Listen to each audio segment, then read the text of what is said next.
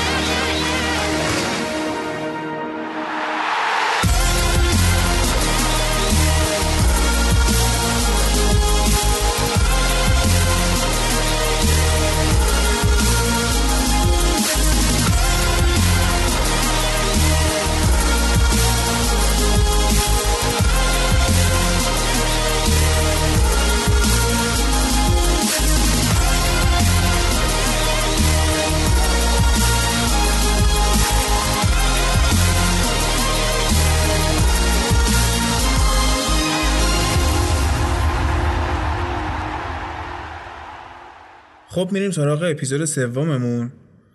تو این اپیزود هفته سوم لیگ انگلیس رو بررسی میکنیم، بعد میریم سراغ هفته دوم لالیگا و بعدش هم هفته دوم سری آ. آخر اپیزودم قرعه کشی مرحله گروهی چمپیونز لیگ رو بررسی میکنیم و اینکه گروه بندی ها به چه صورتی شده.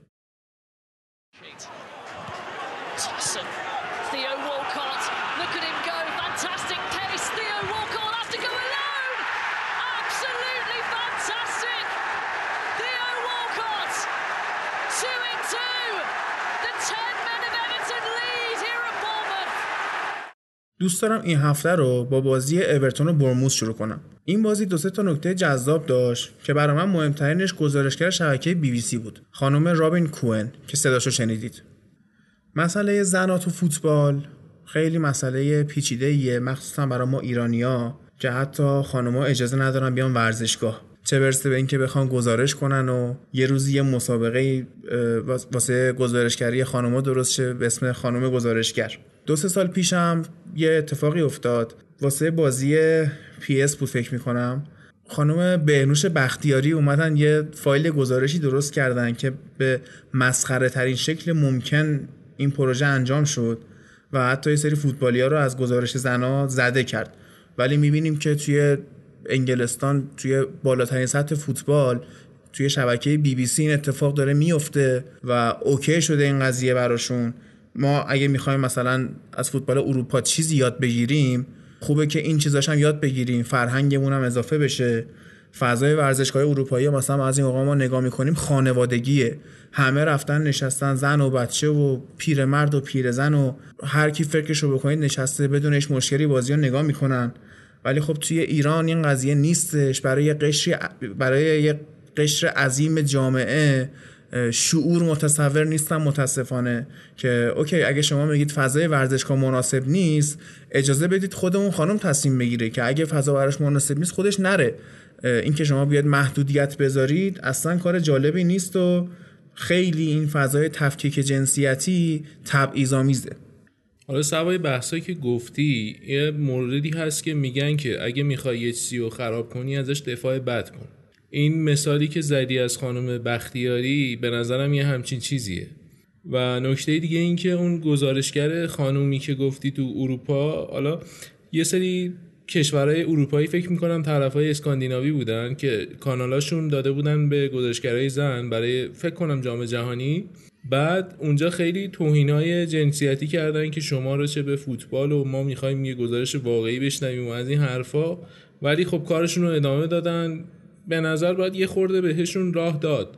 نمیشه که از اول انتظار داشته باشیم که کامل خوب بلد باشن، بالاخره همه یه فرصتی رو برای یاد گرفتن نیاز دارن. جدا از این مسئله گزارشگر بازی یکی دو تا نکته جالب داشت. ریچارلیسون یه کارت قرمز واقعا مضحک گرفت، یعنی اومد سرش رو چسبون به سر آدم اسمیت و آدم اسمیت خودش رو انداخت زمین، صورتش رو گرفت و داورم اخراجش کرد. این کارت قرمزی که ریچارلیسون گرفت نود و یکمین کارت قرمز اورتون تو فرمت جدید لیگ انگلیس بود که از همه باشگاه‌ها جلوتر زد تو این زمینه. ولی خب در ادامه بازی کارمای اون کارت قرمزه خود آدم اسمیتو گرفت و اونم توی ضد حمله‌ای که موقعیت صد درصد گل نبود روی ولکات یه خطایی کرد و اونم اخراج شد که خیلی از کارشناسا گفتن یه زرد براش بس بود، ولی خب داور فکر می‌کنم تحت تاثیر جو مسابقه یه کارت قرمز بهش داد.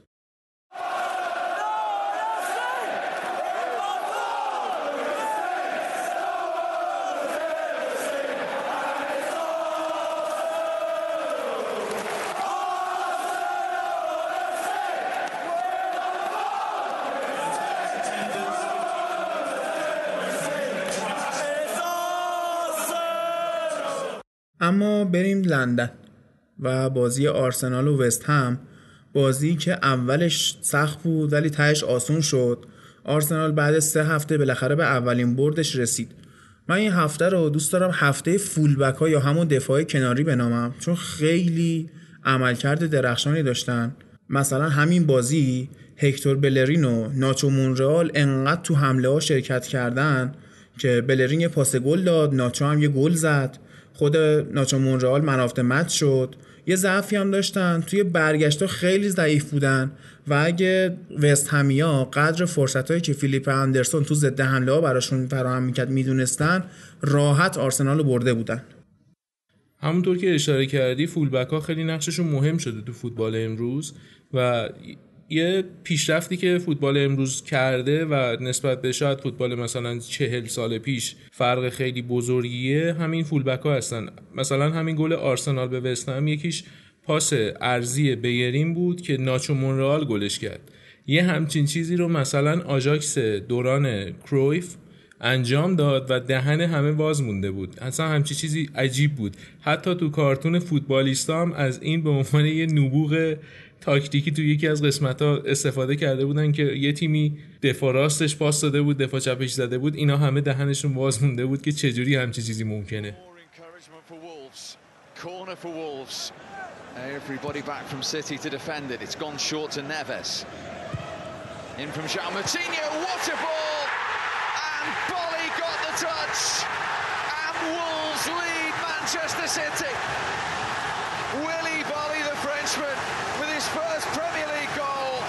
To lift the roof at Molineux. Wonderful delivery from João Moutinho. Doherty couldn't get there. Volley did get a touch on what part of his body looked initially like it might have been his arm. This will show it clearer. It was his arm. بریم سراغ بازی دیگه. سیتی و وولورهمپتون. خب گورگا پارسال هم توی جام اتحادیه یقه سیتی رو بد جور گرفته بودن. توی تایم‌های عادی بازی بازی مساوی شد، ولی خب تو پنالتی آخرش باختن. این سری هم خیلی کارو واسه پپ و تیمش سخت کردن. جدای از این که روبن نویس و ژائو موتینیو تو خط هافک خیلی هماهنگی نشون دادن و اصلا ترکوندن، این بازی سرشار از بدشانسی واسه نیمه کم افتخار شهر منچستر بود. پنالتی‌ها رو که روشون نگرفتن، دو بار توپو زدن به تیرک. بعد گل وولورهمپتون هم که گزارشش رو قبل از تحلیل این بازی شنیدید، اصلا با دست زد و اگه کمک داور ویدیویی بود الان سیتی جای لیورپول صدر جدول وایساده بود. این موردی که واسه سیتی پیش اومد آخر بازی از طرف گواردیولا و کایل واکر خیلی خوب باهاش برخورد شد و اونا خیلی حرفه‌ای نمایش کلاس داشتن در این زمینه که واقعا باید الگو قرار بگیرن. همچین برخوردی یه خورده باید به داورا فضا داد، هرچند داوری انگلیس وضعیت خوبی نداشته تو این سالا، امسال هم تو جام جهانی یه داورم نداشتن. آره دیگه، باز من خیلی خوشحال شدم از اینکه اینا بهونه داوری نمیگیرن مثل بعضی مربیا. باز دفاع‌های کناری سیتی رو من میخوام بگم که مندی و واکر بازم این بازی فوق‌العاده بودن، هرچند نتیجه نگرفتن ولی خیلی خطرساز بودن. حالا در راستای هفته فولبک‌ها بریم سراغ لیورپول و آرنولد و رابرتسون که جلو برایتون اصلا فوق‌العاده عمل کردن، همش نفوذ میکردن، با خط میانی و خط حملهشون همکاری میکردن، برعکس دفاعی آرسنال بر میگشتن که ضد حمله نخورن. خود آرنولد هم مثل تریپیر کاشته های فوق‌العاده‌ای میزنه، به تیرک خورد یه دونش فکر کنم و تهش هم من آف مچ شد. نکته دیگه بازی لیورپول هم این بود که محمد صلاح مثل اینکه رو فرم اومده، یه گل سه امتیازی هم زد که البته حاصل همکاری همون تریو خط حملهشون بود. یکی دیگه هم میشه گفت که کلوپ و لیورپول با تجربه شدن تو انگلستان. این از اون بازی‌های سختی بود که فصل پیش یا می‌باختن یا مساوی می‌کردن و باعث می‌شد هفته به هفته از کورس قهرمانی جا بمونن. واسه ایرانیایی هم که دوست دارن بازی‌های برایتون رو به خاطر جهانبخش دنبال کنن، اینو بگم که جهانبخش جلوی لیورپول بازی کرد چند دقیقه‌ای، مفیدترین عملکردش هم یه تکلی بود که رو پای محمد صلاح زد، کار دیگه‌ای نکرد. هرچند وسط هفته که تو جام اتحادیه با ساوثهامپتون بازی کردن، جهانبخش فیکس بود، ولی خب به هر حال باختن. حتی اون جهانبخش یه حرکت دیگه هم داشت، یه سانتر خیلی خوب کرد که خب ضربه سرش رو آلیسون گرفت. یه نکته‌ای داشت این بازی مونم این بود که آلیسون یه صحنه‌ای که بهش پاس دادن، مهاجم روبروی خودش رو با چیپ رد کرد. از کلوب پرسیدن ازش در مورد این مورد، گفتش که همچین چیزی رو من توصیه نمی‌کنم برای گلرها، ولی خب نمیتونم هم چیزی بهش بگم چون هیچ وقت گلر برزیلی نداشتم. حالا از ساوثهامپتون صحبت کردم، این هفته یه دفاع کناری خوب دیگه هم داشتیم. دفاع چپ ساوثهامپتون یعنی رایان برتراند که یه گل مشتی هم به لستر سیتی زد که از اون ورم اواخر بازی هری مگوایر یه گل از راه دور خیلی، حالا شاید بشه گفت شانسی، شاید بشه گفت چه میدونم پای خدا بود چی بود، الله پنج شش نفر اون توپ رد شد رفت تو گل، خیلی هم خوشحال شد، پیرنش هم در آورد بعد گل. نکته آماری جالب دیگه که هفته سوم داشت گل نزنی کاردیف بود. اینا چرا گل نمیزنن؟ آمار گلای زدهشون با گلای خورده لیورپول یکیه. حتی این کاردیف منو یاد سی چهل سال پیش میندازه بیشتر، حتی قیافه مربی یا طرز لباس پوشیدنش که ببینید قشنگ شما رو میبره دهه هشتاد، با اینکه اون موقع ما نبودیم ولی کلیپاشو که میبینیم یعنی تم اونا رو داره. یعنی کلا با فوتبال مدرن امروز اصلا سنخیتی نداره این تیم. آره، و من وقتی میبینم این نیل وارناکو انتظار دارم بعدش هم میام تو فوتبال ایران علی پروین ببینم، یعنی قشنگ همزمانن، یه استیل خاصی داره. احتمالاً هم همونقدر که تپه‌های داوودیه برای پرسپولیس مهم بود، اینم یه همچین چیزی داره برای تیمش. حالا شاید یه پرونده در موردشون رفتیم ببینیم کله پاچه هم میخورن یا نه. حالا از اون سمت واتفورد هم تیم جالبی نشون داد، سه بازی سه برد نه امتیاز، کنار لیورپول چلسی وایساده صدر جدول، ولی خب بهش نمیخوره که مثل لستر سال دو هزار و شانزده این روند رو حفظ کنه بخواد به قهرمانی برسه. البته واتفورد تو دو سه سال اخیر معمولا شروعش خوبه، چه پارسال که با مارکو سیلوا بود، چه سالهای پیش با اون کیک سانچز فلورس، خیلی خوب شروع میکرد فصلو، ولی از یه جا به بعد وا میدادن و میرفتن سر جای اصلیشون. من میگم اگر مارکو سیلوا نیم فصل فصل پیش به خاطر حالا میگفتن هوایی شده که بره اورتون، به این دلیل اخراج نمیشه، شاید واتفورد رتبه آخر فصلش یه مقدار بالاتر هم میشد. حتی اون اواخری که اینا اخراج شد واقعا بد نتیجه میگرفت، واقعا میشد منطق قائل بود برای تصمیمی که براش گرفتن. یه بازی جذاب دیگه هم داشتیم، فولام و برنلی. عجب بازی بود، چهار دو اومد فولام برد. چند تا نکته من توش دیدم، یکی این کیرنی بود که خیلی تو پست ده خوب بازی کرد، یه دونه این تلاشای بی حد و حصر آندر شرله واسه گل زدن که حالا اینو داستانش میگن اینطوریه که طرفدار فولام از بازیکنای چلسی یا بازیکنی که تو چلسی بازی کرده باشه خوششون نمیاد و شرله خیلی تلاش داشت یه گل واسهشون بزنه، دلشونو ببره به قولی، که گلو زد و من آف مچ هم شد. یه نکته دیگه این الکساندر میتروویچ بود، در حد یه مهاجم کلاس جهانی بازی کرد، توپگیری میکرد، پاس میداد، پاس گل میداد، پرس میکرد، دو تا گل هم زد و و از مهمترین عوامل این برد بود. ولی خب حالا میتونیم از عوامل دیگه این برد اینو بگیم که سه شنبه قبل این بازی برنلی با اولمپیاکوس تو یونان پلی‌آف لیگ اروپاشو بازی کرده بود. شان دایچ مربیشون هم گفته بود تیم خیلی خسته بود و حالا بعد از بازی دیشبشون با اولمپیاکوس که یک یک هم مساوی شده حذف شدن، یک شنبه هم با منچستر یونایتد زخم خورده بازی میکنه و احتمالاً اون بازی رو هم ببازه و بره پی کارش. حتی اون که میگیم چهار تا خوردم، من از تیم شاندایک خیلی سراغ ندارم گل زیاد خورده باشه، حتما اون بازی تاثیر داشته روش، ولی حالا باید ببینیم. ولی اون منچستر حالا خیلی وضعش خرابه، باید ببینیم چی میشه دیگه اون بازی، حالا تا ببینیم چی میشه. توی فصل نقل و انتقالات یه اتفاق عجیبی که واسه برنلی افتاد این بود که رفتن جوهارتو خریدن. بعد اینا خودشون تام هیتون رو داشتن که توی این فوتبال فانتزی همیشه امتیازهای خوبی میگرفت، خیلی کلین شیت داشت. بعد این نیک پاپ دروازه‌بان آینده‌دار انگلیسی هم دارن که حالا مصدوم و آخر اکتبر خوب میشه، ولی فکر میکنم خرید جوهارد آخرش واسهشون دردسر بشه. جوهارد بازیکن کم سر صدایی نیست که بخواد بشینه نیمکت حرف نزنه. حالا بریم سراغ بازی چلسی و نیوکاسل که تا قبل از گل اول چلسی من فقط میتونم بگم عجب دفاعی کرد نیوکاسل. یک کلیپ نگاه میکردم در مورد رضایت طرفدارای نیوکاسل از بنیتز بود که میگفتم ما برای چند سال مربیای خوبی نداشتیم، بنیتز که اومده خیلی راضییم ازش، این بره نمیدونیم چیکار کنیم. درسته که ما در حد نتیجه گیریای بزرگ نیستیم، ولی این که ما رو توی میانه جدول نگه میداره با هر سیستم دفاعی که داره خیلی ازش راضییم. یه آماری هم بود نیوکاسل تو پنج بازی اخیرش بالای بیست و دو درصد مالکیت توپ نداشته هستن، یعنی کلا بازی رو ول میکنه، شروع میکنه به دفاع کردن و عقب نشستن. حتی اینی که میگی اگه از روی انتخاب بود میشد بهش امتیاز داد، ولی بیشتر از روی ناچاریه و ساختن با اون چیزی که داره. مشکل نیوکاسل مایک اشلیه که افتاده این خوره روی این تیم و اصلا هم خرج نمیکنه، داره حق پخشو میگیره و نصف اونم ارائه نمیده برای تیمش. طرفدارا هم به خاطر همین به بنیتز پناه آوردن. پارسال هم خوب عمل کردن بنیتز بلای جون امسالش شده. پارسال خرج نکردن، تیمو دهم کرد، امسال هم گفتش که حتما بازم میتونه نگهداره تیمو تو این صد، سر همین بازم خرج نکرد، بازم شاکی بودن طرفدارا و بازم پناهشون به سمت بنیتز. حالا حالا باید ببینیم که سرنوشت امسالشون چی میشه.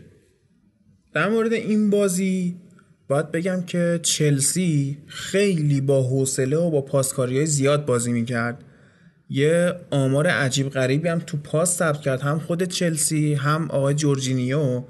ولی خب انتقادی که بهشون وارد بود این بود که همشون جمع شده بودن مرکز و وینگاشون فعال نبودن که دفاع نیوکاسل رو استرچ کنن که یه روزنه باز شه. بعد اولین روزنه‌ای هم که باز شد گل زدن، یعنی میشد این کارو کرد ولی نمیکردن دیگه. گلو زدن، یه گلم خوردن، دوباره خیلی سختی کشیدن تا آخرش مارکوس آلونسویی که دفاع کناریه و خودش هم پنالتی اولو گرفته بود، شوت منجر به اون گل به خودی رو هم زد. حالا باید ببینیم چلسی در ادامه فصل جلوی این تیمای اتوبوسی چی کار میکنه. در مورد آمار پاسکاریشون حسین میدونم صحبت داری، بگو. والا این پاسکاری اینا داره به سیتی نزدیک میشه. پارسال یه بازی بود که سیتی بالای هزار تا پاس داد، اینا هم به اون آمار نزدیک شدن. اون جورجینیو هم که تاچای بازیش رکورد رو مساوی کرد با رکورد لیگ برتر. در مورد اون آلونسو هم یه نکته دارم که این بازیکن پدر بزرگش و پدرش بازیکن رئال مادرید بودن و حالا با بالا رفتن سن مارسلو یه سری منتظرن ببینن که اینم بازیکن رئال میشه یا نه. United's historical self-imposed obligation to excite and to win invites a critical scrutiny like little else in our game. Nor are there many tougher tests than the Tottenham test. It is the sort of night which for him could heal or equally could damage. Lukaku's onto it, keeper's beaten, and Lukaku has dragged it right across the face of an empty net. Fred, Pogba! There goes Lloris. Pogba! What a shot across the Tottenham bows. Kieran Trippier set piece. And Kane is up, and Kane scores! It's Tottenham who break through at Old Trafford, and Jose's problems pile up. Manchester United have to go again now. This is a substantial challenge, and this is Romelu Lukaku. Terrific save. A lot of space here for Eriksen. Lucas Moura too, and Old Trafford is stunned here. And Tottenham Hotspur scored twice in two minutes and twelve seconds.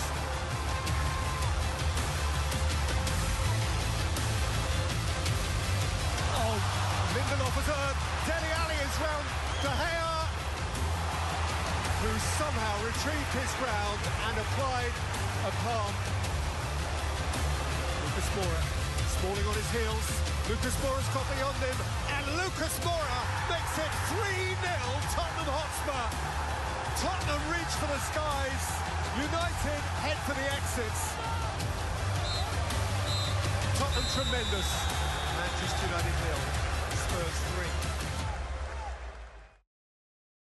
خب بریم سراغ مین ایونت و ورزشگاه اولد ترافورد، جایی که مورینیو با اشتباهاش تیمو نابود کرد قشنگ. بزرگترین مشکلی که به نظر من منچستر تو این بازی داشت این بود که آندر هررا اصلا بازی کرد. هررا توی قسمت دیفنسیو بازی مورینیو میومد جزو سه دفاع مرکزی قرار میگرفت. همین کارش اسمالینگ و جونز رو گیج کرد. اینا به اعتبار این که یه نفر پشتشون هست اصلا خط آفسایدونیا رو رها کرده بودن و اینکه از پشت هررا خیلی نفوذ صورت گرفت، خیلی اذیت شد منچستر. بعد تعویضش هم نکرد، خیلی دیر انجام شد. الکسیس اصلا نبود تو بازی، من نمیدونم دلیل این کارا چی بود. بعد فیل جونز رو کشید بیرون، لیندلوف آورد تو که دوباره مسبب گل خوردن بود. نیمه اولی که خیلی از طرفدارای منچستر میگن خیلی خوب بازی کردیم، به نظر من اصلا خوب نبود، چون عجول و احساسی داشتن بازی میکردن. حساب کتاب نداشت کار، منطق نداشت. یه خوردن بی‌دقتی کردن، لوکاکو دروازه خالی رو نزد، ولی کلن حمله هاشون فقط تا لب مرز خط دفاع تاتنهام میرسید. توبی و آقای فرتونگن کلن توپا رو جمع میکردن، میداد میرفت. سانچزو که گفتم بهش بازی نداد. اریک بایی هم به خاطر اشتباهایی که تو بازی با برایتون مرتکب شده بود اصلا تو لیست هجده نفره نذاشت. و به نظر من این کارای مورینیو واقعا به تیم ضربه میزنه، اعتماد به نفس اریک بایی رو خراب میکنه.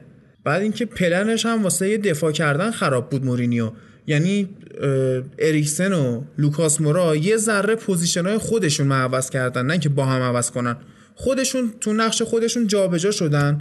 کلا دفاع یونایتد به هم ریخت. حالا نمیدونم با این نتیجه ضعیفی که تو تاریخ منچستر یونایتد تو فرمت جدید لیگ برتر رکورد خرابکاری بوده، مورینیو یا اخراج میشه یا اینکه تا آخر فصل حفظش میکنن.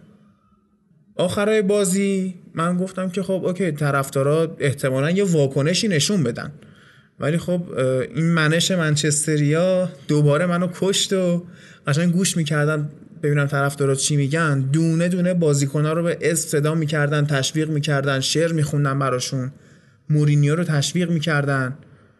بعد خود حتی گری نویل بعد بازی مصاحبه کرد، گفتش که شما مورینیو رو آوردید، باید حمایتش کنید، باید بازیکن بخرید براش. این اخراج کردنای وسط فصلی تو شخصیت منچستر نیست و باید پاش وایسید. حالا اگه حسین صحبتی داری؟ والا مورینیو مشکلی که داره اینه که من منیجمنتش خوب نیست و اینکه پیشرفت نداده بازیکن‌ها رو. مثلا شما لیورپول رو می‌بینید، می‌بینید بازیکن‌های جوونی اومدن بهتر شدن، یا بازیکن‌های خریداشون یا بازیکن‌هایی که قبل از کلوب حتی تو باشگاه بودن بهتر شدن، پیشرفت کردن. ولی توی منچستر همچین چیزی رو شما نمی‌بینید. مثلا همین لیندلوف خیلی بازیکن خوبیه، با تیمش تو جوانان اروپا قهرمان شدن با سوئد، بعدش تو جام جهانی عملکرد خیلی خوبی داشت، ولی اینجا اصلا یک آدم ترسو رنگ پریده است. اینجور چیزا اون جوی رو نشون میده. الان همون اریک بایی که گفتی، خب با یه اشتباه مثلا تو یه هفته طرفو از هجده خط میزنی، خب همه فکر میکنن که در آستانه اعدامن از نظر فوتبالی. خب تا یه اشتباهی بکنن تو یه بازی که مهم باشه سریع زیر پاشون خالی میشه، سر همون کلا زیر پاشون میلرزه و تو حالت عادی خب همون جوری میشه که شد. حالا لوکاکو که توپا رو خراب میکنه خیلی چیز جدیدی نیست. مشکل این الکسیس سانچزه که اصلا یه دو سه سالی هست کلا خاموش کرده، هیچ عملکرد خوبی نداره، تک و توک بعد واسه خودشه و کمکی نمیکنه به تیم، آماده هم نیست، بعد ذهنیتش مشکل داره، تیم ملیشون هم بد نتیجه گرفت، اونجا هم یه خورده ریخت به هم. کلا این بازیکن ها هم از نظر فردی هم از نظر تیمی جو معصوم یونایتد هم باعث شده که یه خورده بدتر هم بشن. بعضی بازیکن ها هم بود مثلا تابستون مثل کوواچیچ میگفتن که ما نمیریم یونایتد. خب میدیدن همچین جوی رو، هر کسی باشه نمیره، چون باز مربی که به طرز مثبتی استفاده نمیکنه، سریع هم به قول این انگلیسی‌ها اینا رو میندازه جلوی اتوبوس که له بشن و خودش رو فقط نجات میده و میره از مهلکه دور میشه. آخر بازی هم که مورینیو اومده گفته سه تا خوردیم ولی فراموش نکنید که من سه تا قهرمانی دارم، بقیه تیم‌ها رو هم مربیاشون دو تا بیشتر نگرفت. حالا سوالی که پیش میاد اینه، این ونگر بیچاره‌ای که چند سال بهش میتوبیدی هم اونم قبلا سه تا داشت، اگه واقعا میشه با این سه تا این همه باخت رو سربلند اومد بیرون، اونم حق داشت همچین اتفاقی واسش بیفته. تازه ونگر هیچ وقت خرجای مورینیویی نکرد، تیمش بیشتر نت اسپندش نزدیک به صفر بود، خیلی کم خرج میکرد تو تیمش خیلی سالا.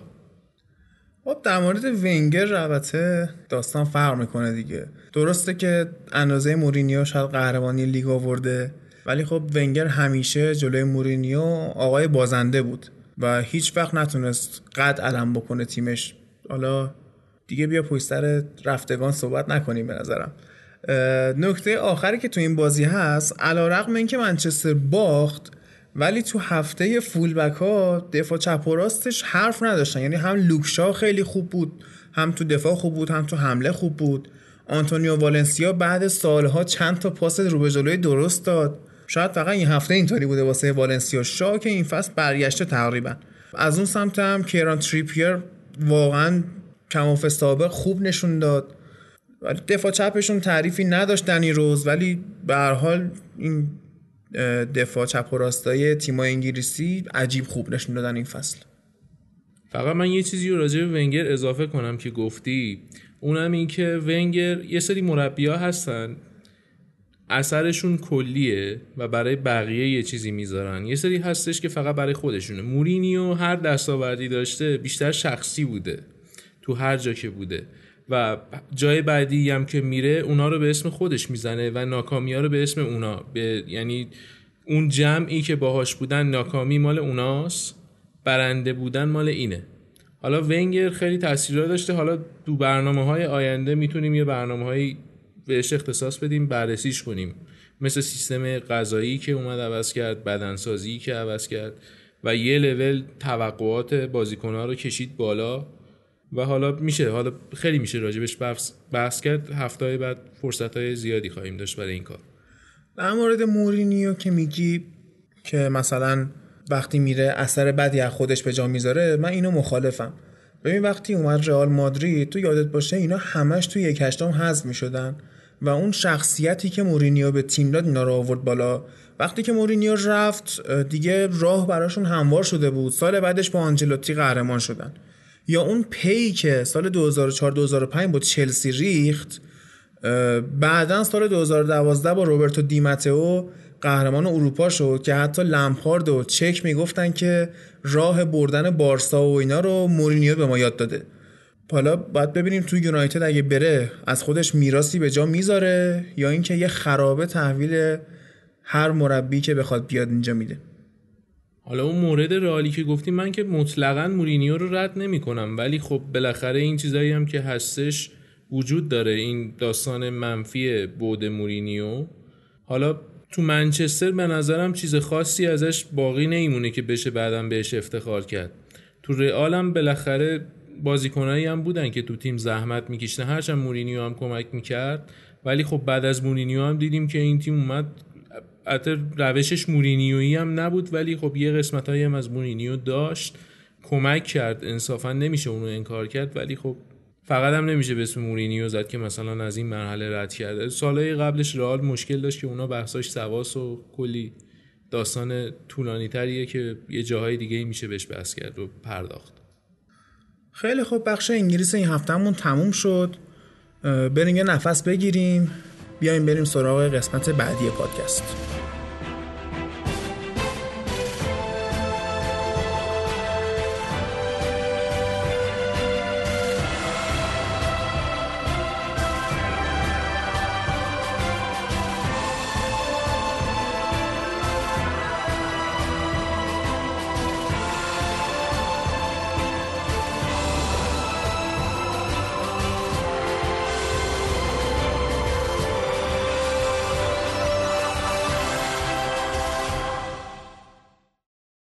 خب بریم قسمت دوم پادکست، قسمت اسپانیا. من دیگه حرفی ندارم، حسین کارو دستش میگیره. حالا این هفته اسپانیا خیلی موردای زیادی نبود که بشه بهش اشاره کرد. یه داستانی هست در مورد این قضیه بازی تو آمریکا که میخوام بهش بپردازم، تحلیلای مختلفشو میخوام بگم. اونم اینه که یه بازی از لیگو میخوان انتخاب بکنن که ببرن تو آمریکا. حالا این ابعاد مختلفی داره. اولش این اتحادیه بازیکن‌ها اومدن اعتراض کردن، گفتن که با ما مشورتی نشده. بعد نکته دیگه اینه که این مورد خیلی قابلیت امکانش زیر سواله. اونم اینه که میگن که مثلا بازی بزرگی قرار نیست برده بشه به اونجا، مثل مثلا ال کلاسیکو، مثل رقابت‌های ان اف ال اگه اونایی که دنبال میکنن ببینن، مثل مثلا یه تیم خیلی قوی با یه تیم ضعیف میاد مثلا تو لندن بازی میکنه و مثلا اینجوری انجام میشه. اینا هم می‌خواستن مثلا یه بازی رئال مثلا با یه تیم ضعیف‌تر یا بارسلونا سالی یه دونه بازی برگزار بکنن اونجا. بعد سوال دیگه اینجاست که این تو این مورد مثلا گفتن که بازی از نیوکمپ یا سانتیاگو برنابو هم کم نمی‌کنن، یعنی بازی باید میزبانیش با تیم ضعیف باشه. و توی اسپانیا قاعده اینه که این تیمی که ضعیف‌تره وقتی بلیت میفروشه به طرفداراش، اینا به عنوان یکی دوتا از روز بزرگ فصل به این بازی‌ها نگاه میکنن. اگه اینا از اینا گرفته بشه یه خورده اجحاف در حق اینا. حالا باید دید این قرارداد پونزده ساله‌ای که لالیگا سازمان لیگش با آمریکا بسته، حالا تهش چی در میاد؟ فعلا که حالا هیچی معلوم نیست، همه چیز تو ابهامه. باید منتظر مون تا ببینیم چی میشه. توی نتایج این هفته سه تا تیم بزرگ اسپانیا، رئال که چهار یک جیرونا رو برد که اولم یکی چقب افتاده بودن، بعد بارسلون تو زمینی که تو خود رسانه‌های اسپانیا به زمین سیب زمینی بهش اشاره شده بود و ازش یاد شده بود، وایادولید رو یکیچ برد. اتلتیکو هم یکیچ رایو رو برد که بعد از چند سال دوباره به لالیگا اومده. این زمین سیب زمینی که میگی، من عکسای بازی رو نگاه کردم، مزرعه سیب زمینی خیلی بهتر از اینه. در حد ورزشگاه سردار جنگل انزلی بود این زمین. حالا این والورده هم بعد از بازی گفته بود که لالیگا به جای اینکه بیاد بره تو آمریکا بازی کنه، بهتر اول همین زمیناشو درست بکنه. حرف درستی هم بود. همین وایادولیدی که زمین سیب زمینی داره، اینا مثل یه خبرایی اومده که اون رونالدوی برزیلی قراره که اینا رو بخره با حدود سی میلیون یورو. باید ببینیم این اتفاق میفته یا نه. تفاوت سطح لیگا رو قشنگ ببین دیگه. مثلا فولان میره بازیکن چهل میلیونی میخره، ولی کل تیم وایادولید سی میلیون میارزه. حتی تو انگلیس هم سالهای پیش همین جوری بود. الان یه چند ساله که حق پخشی که اومده تو این ماجرا وارد شده، ارزش تیم‌ها رو کلاً تغییر داده. خب مثلا یهو از بیست میلیون یهویی بشه صد میلیون، هشتاد میلیون برای هر تیم حداقل. خب طبیعی ارزش تیم میره بالا. در آخرم بگم که تو جدول اسپانیا تنها دو تا تیمی که امتیاز کامل دارن همون رئال و بارسان که با شش امتیاز اول و دومن، که البته رئال تفاضلش بهتره، فعلا صدره. باید ببینیم این هفته تفاضل کی بهتر میشه، چون حریفای هفته بعدشون هم آسون بود فکر کنم. خیلی خوب، این از بخش اسپانیامون. میخواستم بگم بریم یه نفس بگیریم، ولی خیلی نفس هم نیاز نداره. برو بریم واسه ایتالیا.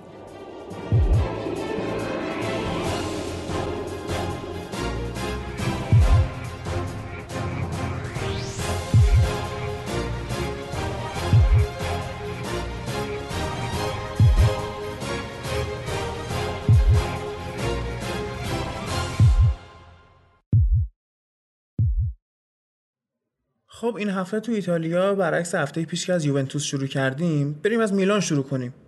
چه خبره میلان؟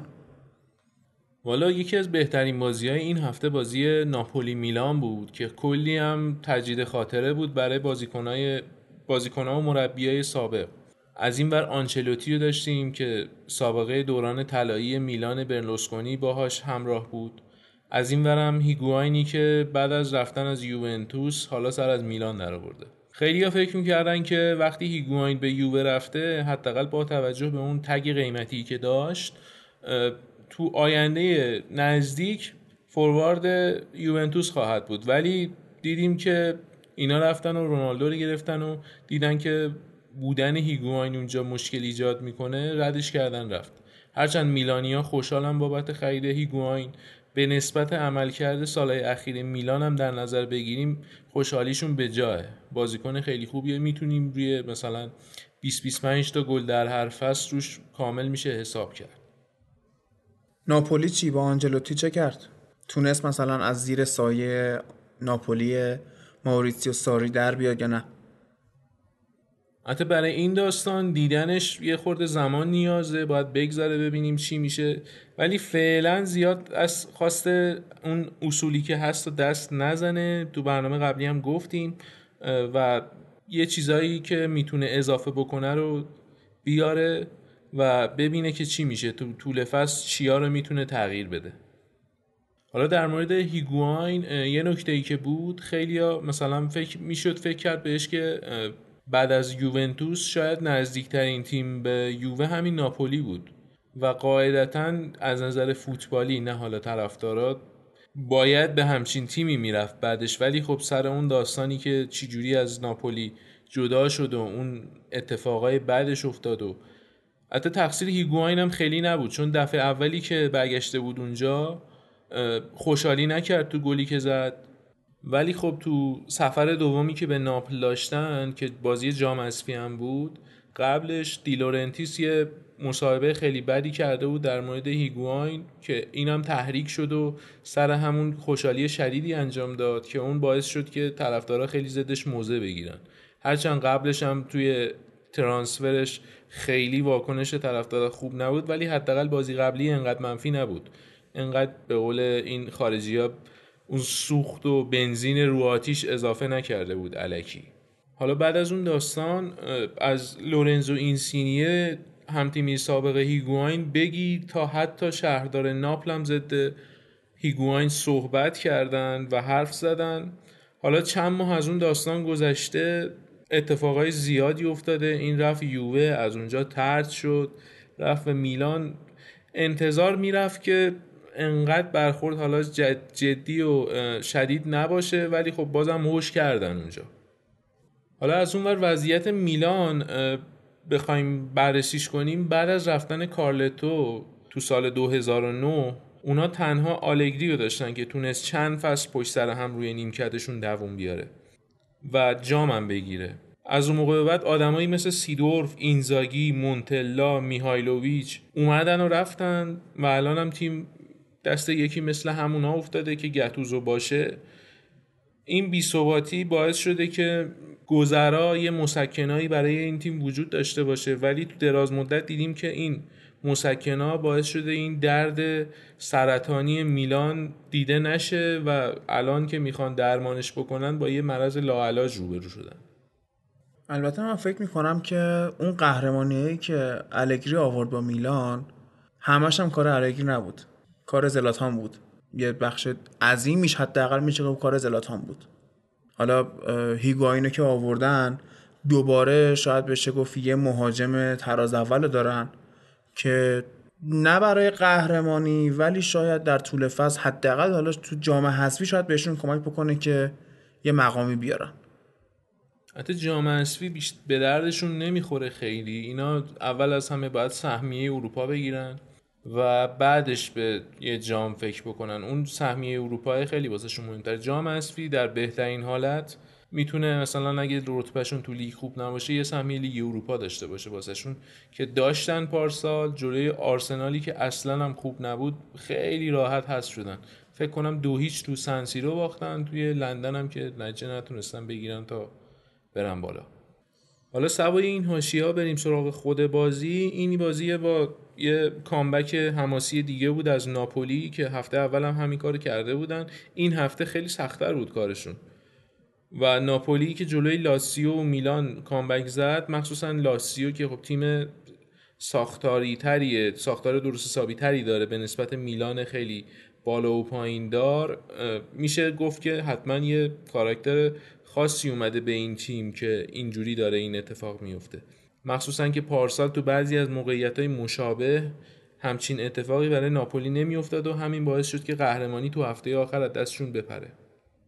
حالا مثل این که ماوریتسیو ساری حرفی زده بود، گفته بود توی ایتالیا بازی دو هیچ بشه دیگه نمیشه کاری کرد و نتیجه همون شکل میمونه و شما میباز... میبازید یا میبرید. باز خلاف این موضوع سالها پیش مورینیو با اینتر نشون داد. یه بازی بود من داشتم نگاه میکردم، خیلی عجیب بود. اینتر سه هیچ افتاد عقب، بعد همون بازی رو چهار سه برد و این کامبک ها که الان ناپولی داره میزنه من یاد اون موقع میندازه. حتی این هفته این حرف ساری دو سه بار نقش شد، حالا جلوتر بهش میپردازیم. یکیش این بود، میلانیا تو این بازی خیلی خوب شروع کردن ولی نقششون هرچی جلوتر رفت هم خونسا شد، همین که خیلی بد انجامش میدادن و روی این انجام بد بازیکنان میلان پافشاری انجام پافشاری میکردن که خب خیلی عجیب بود. خود گتوزو هم بعد از بازی گفته بود که از یه جایی به بعد که گل اولو خوردیم اصلا تیم پاشید و نتونستیم دوباره برگردیم. حالا اینجا سوال پیش میاد که نقش گتوزو چی بوده این وسط که اومده به عنوان یک مخالف انگار داره صحبت میکنه، در صورتی که خودش مسئولیت اون کار رو دوششه. یه موردی که میلان داشت یه جورایی شبیه آرسنال اصرار داشت که یه بازیسازی عجیب و غریب از عقب انجام بده و این خیلی فشار عجیب عجیب و خاصی روی دوناروما و دفاعی این تیم گذاشته بود و این باعث میشد که اینا خیلی سخت توپو به وسط برسونن. تازه وقتی هم که توپ به وسط میومد اونجا یه دردسر دیگه داشتن که توپ اونجا گیر میکرد و به جلو نمیرفت. سر همین هیگواین کلا تو بازی دیده نمیشد و محو بود. حالا با همه این دردسرای میلان روی چند تا اتفاق اینا تونستن دو هیچ جلو بیافتن که تقریبا گل دومش هم اوایل نیمه دوم بود، ولی بازم اون ذهنیت و کاراکتر ناپولی باعث شد اینا فشار بیارن.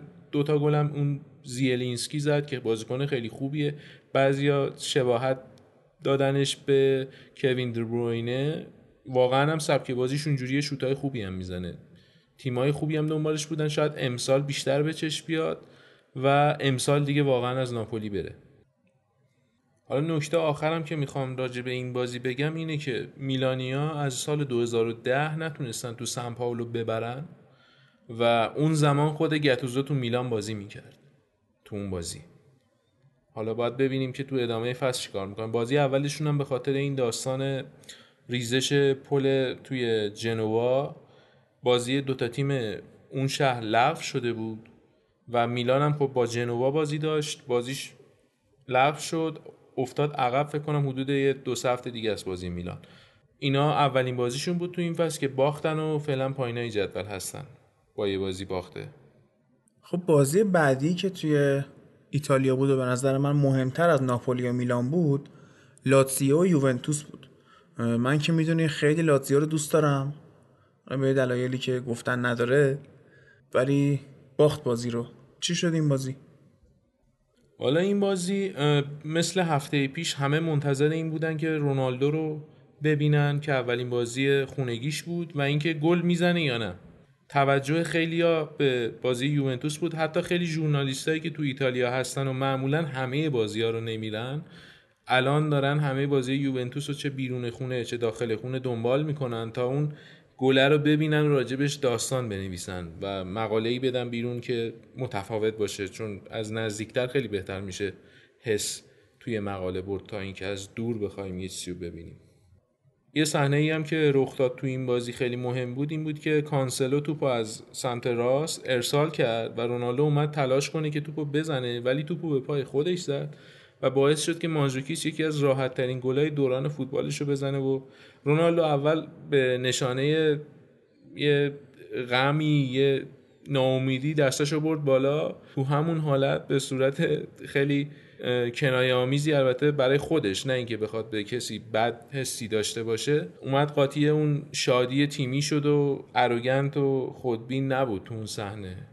تو رئال یه ذره کمتر این صحنه رو می‌دیدیم، ولی تو یوونتوس انگار مجبور رونالدو یه خورده مهربون‌تر باشه تا تیم براش بیشتر کار بکنه، چون تو رئال چند سال اونجا بود، اونجا پا گرفته بود، اینجا ولی تازه وارده، باید خودشو جا بندازه. به نظرم ذات آدم قابل تغییر نیست و رونالدو چند تا گل تو سری آ هم بزنه، همون شخصیت متکبری که میگی رو پیدا میکنه. حتی اینکه درسته، باید ببینیم حالا چی میشه. حتی بعدم بازی نکرده، چه جلوی کیوو چه این بازی چند تا شوت داشت که البته عمدهشون بیرون محوطه بود که دروازه‌بانا واکنش‌های خوبی داشتن و نذاشتن رونالدو به هدفش برسه.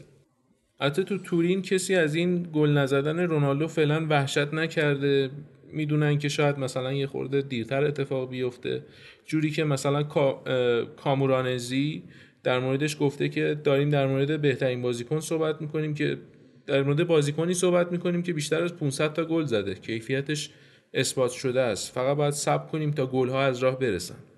آلگری هم آخر بازی این مسئله رو به دفاعی بودن لیگ ایتالیا ربط داده و گفته که این به خاطر همین داستانه. البته من خودم به شخص معتقدم که سن رونالدو هم خیلی مهمه و اینکه اونم خیلی نیازی یوونتوس به گلای این نداره، میتونن یه خورده هم حتی بهش استراحت بدن توی یه سری بازی‌ها و تو چمپیونز لیگ ازش استفاده بکنن، همون اتفاقی که پارسال هم برای رئال افتاد و اینا مأموریت امسالشون چمپیونز لیگه و موفقیتشون با این امسال تعریف میشه.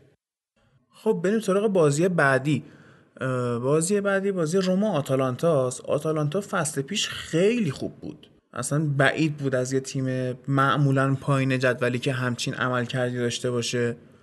روما هم حالا اشاره کردیم چه خریدایی داشت و مثلا ناینگولان رو از دست داد، انزونزی رو گرفت. تو این بازی چجوری بودن؟ والا یه اتفاقی که اخیراً افتاده توی روم اینه که اینا به طرز عجیبی کوین استروتمن رو از دست دادن و واگذارش کردن به مارسی که نگرانی خیلی از طرفدارای روم رو برانگیخته همچین اتفاقی.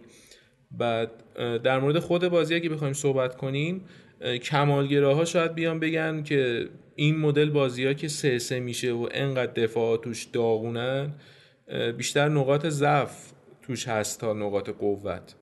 حتی همچین خط دفاعیایی کسی دوست نداره برای تیم مورد علاقش یعنی وجود داشته باشه و همه دوست دارن اینا رو به عنوان بازی بی‌طرف ببینن همچین چیزی رو.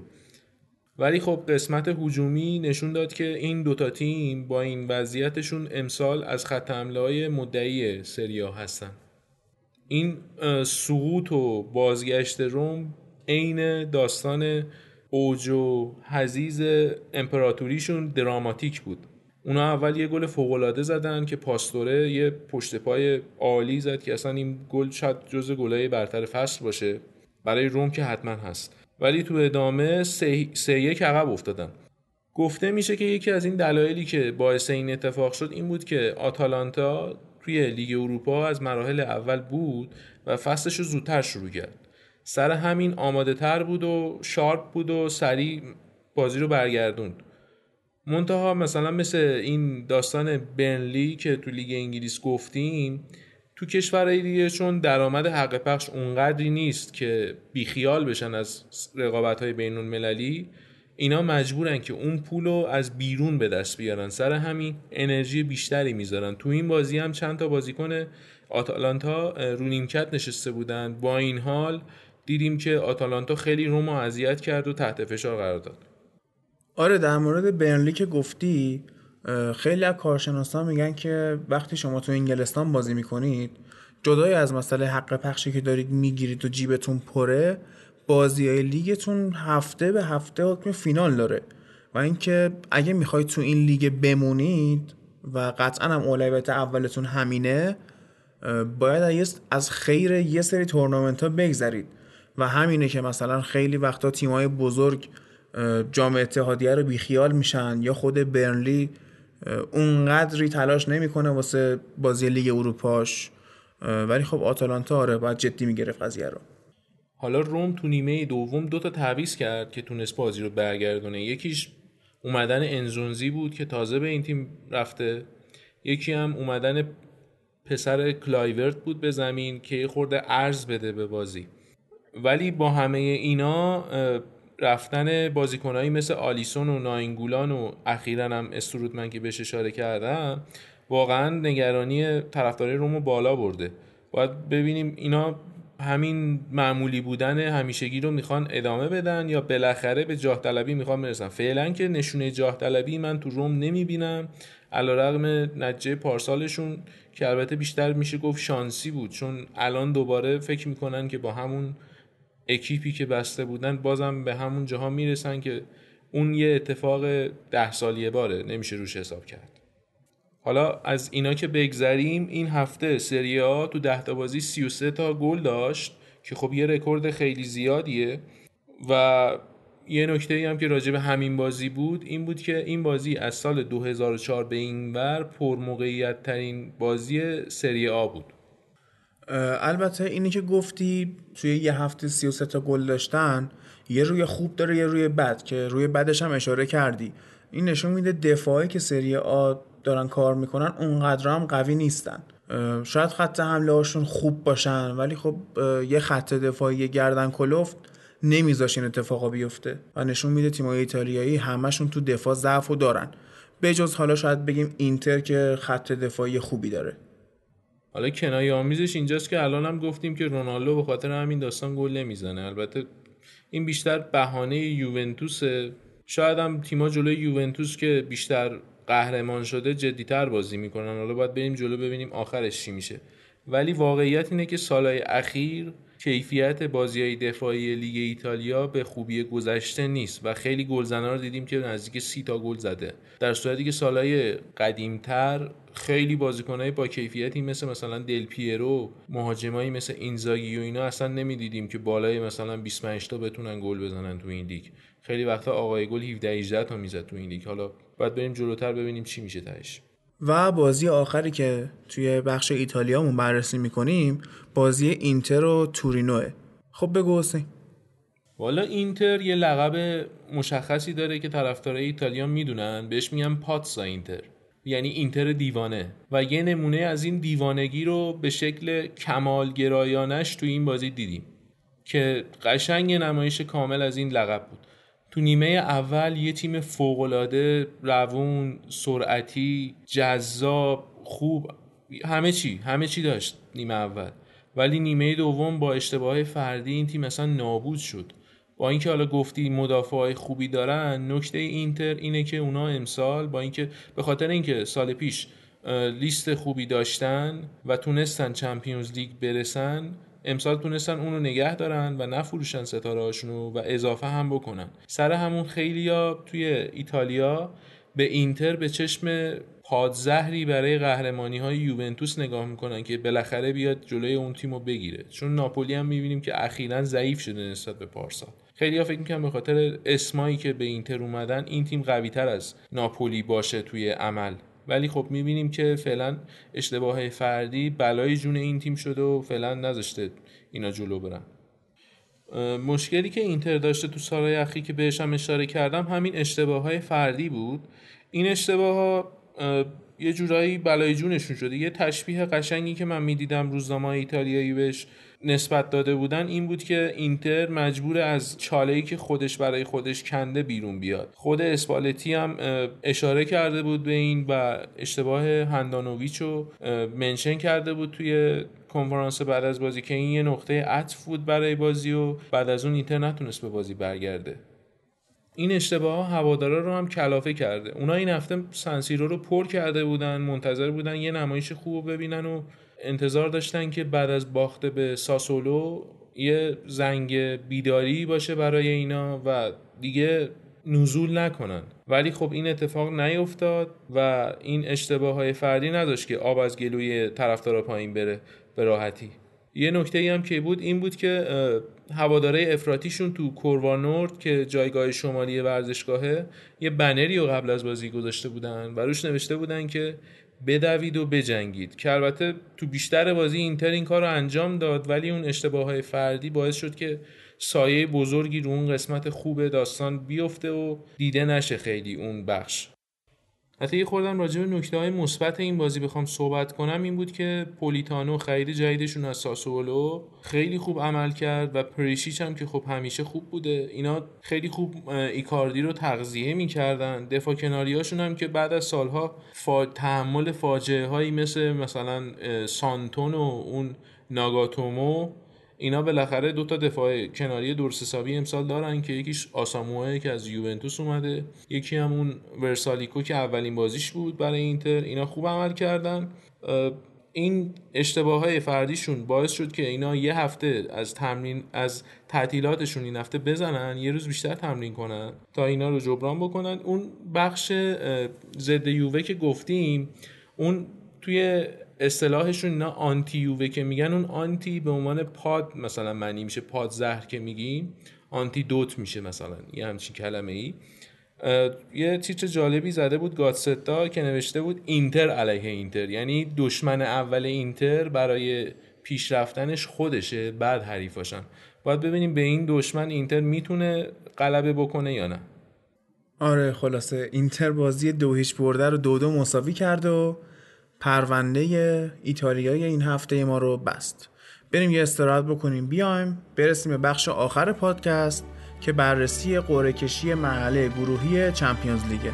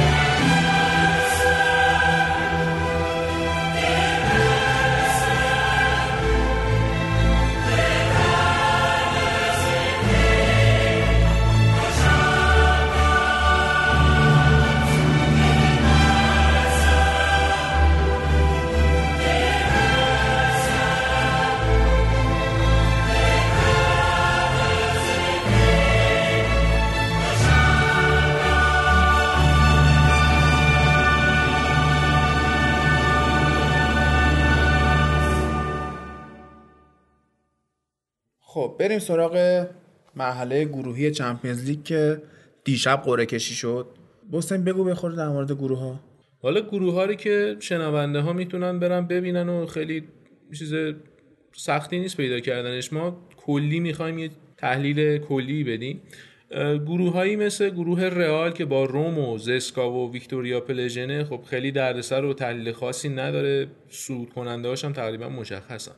یا مثلا گروه بایرن هم که تقریبا تو همین مایه هاست با بنفیکا و آژاکس و آیک آتن.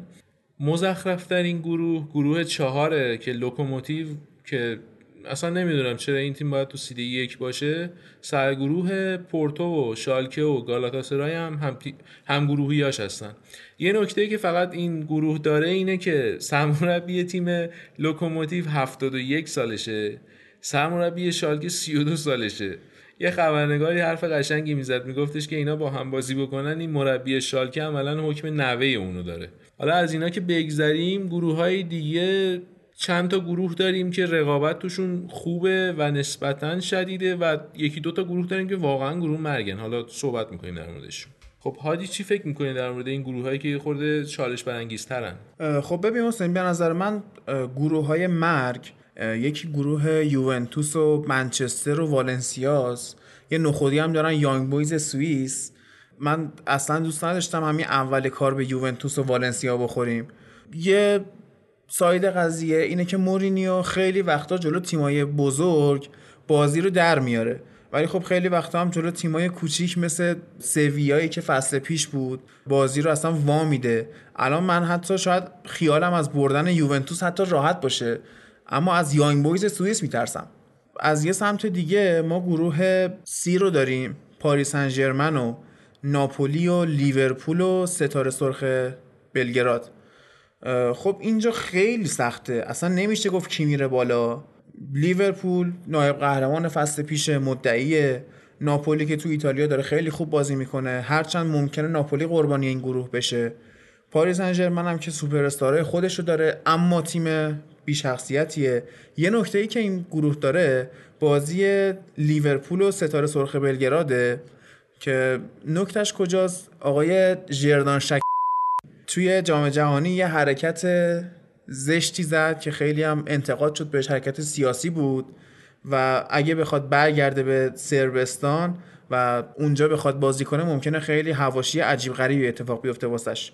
حالا تو اگه نظری داری؟ حالا نکته اولی که در مورد حرفات میگم طبیعیه که خب یه منچستری اول میره سراغ گروه منچستر. به نظر من بین این دو سه تا گروهی که خیلی سختن و خیلی رقابتشون شدیده، منچستر توشون ضعیف‌ترینه بین اینا و باید منچستریا خدا رو شکر کنن که با گروه‌های سخت‌تر دیگه‌ای مواجه نشدن. نکته‌ای که در مورد گروه‌های دیگه است، البته یه گروه از دستمون در رفت، منچستر سیتی بود که اونم عین رئال بود، خیلی چالش نداره، شاختار و لیون و هوفنهایم. در مورد اون گروه پاریس سن ژرمن که خب میشه پاریس سن ژرمن رو صعود کرده حساب کرد یه جورایی، چون واقعا قدرتمندن. مورد دیگه‌ای که میمونه و یعنی تنها سوال دیگه‌ای که تو این گروه مونه تیم دومه، میشه اونها رو به عنوان صعود کرده حساب کرد. و اینکه گروه اولم گروه سختیه، اتلتیکو و دورتموند و موناکو. خب گروه البته این تیم چهارم این گروه یه نکته‌ای داره، این کلوب بروخه یا بروژ، نمیدونم حالا کدوم درسته، هر کی یه چیز میگه. یه بازیکن ایرانی داره به اسم کاورزایی که خب اولین بار ما تو تیم نوجوانان ایران دیدیم که خیلی بازیکن خوبی بود، رفتن اونجا با علی دوستی خیلی نتایج خوبی هم گرفتن. حالا تو این گروه به نظرم خیلی گروه سختی نیسته، چون موناکو دوباره طبق معمول بازیکن‌های خوبش رو از دست داده، اتلتیکو هم که فکر کنم صدر نشینیش محرزه، دورتموند هم به حال سقوط میکنه. اما یه گروه دیگه هم هست، بارسلونا و تاتنهام و آیندهوون و اینتر. این هم خیلی گروه عجیب غریبیه، اصلا نمیشه گفت چه اتفاقی میفته.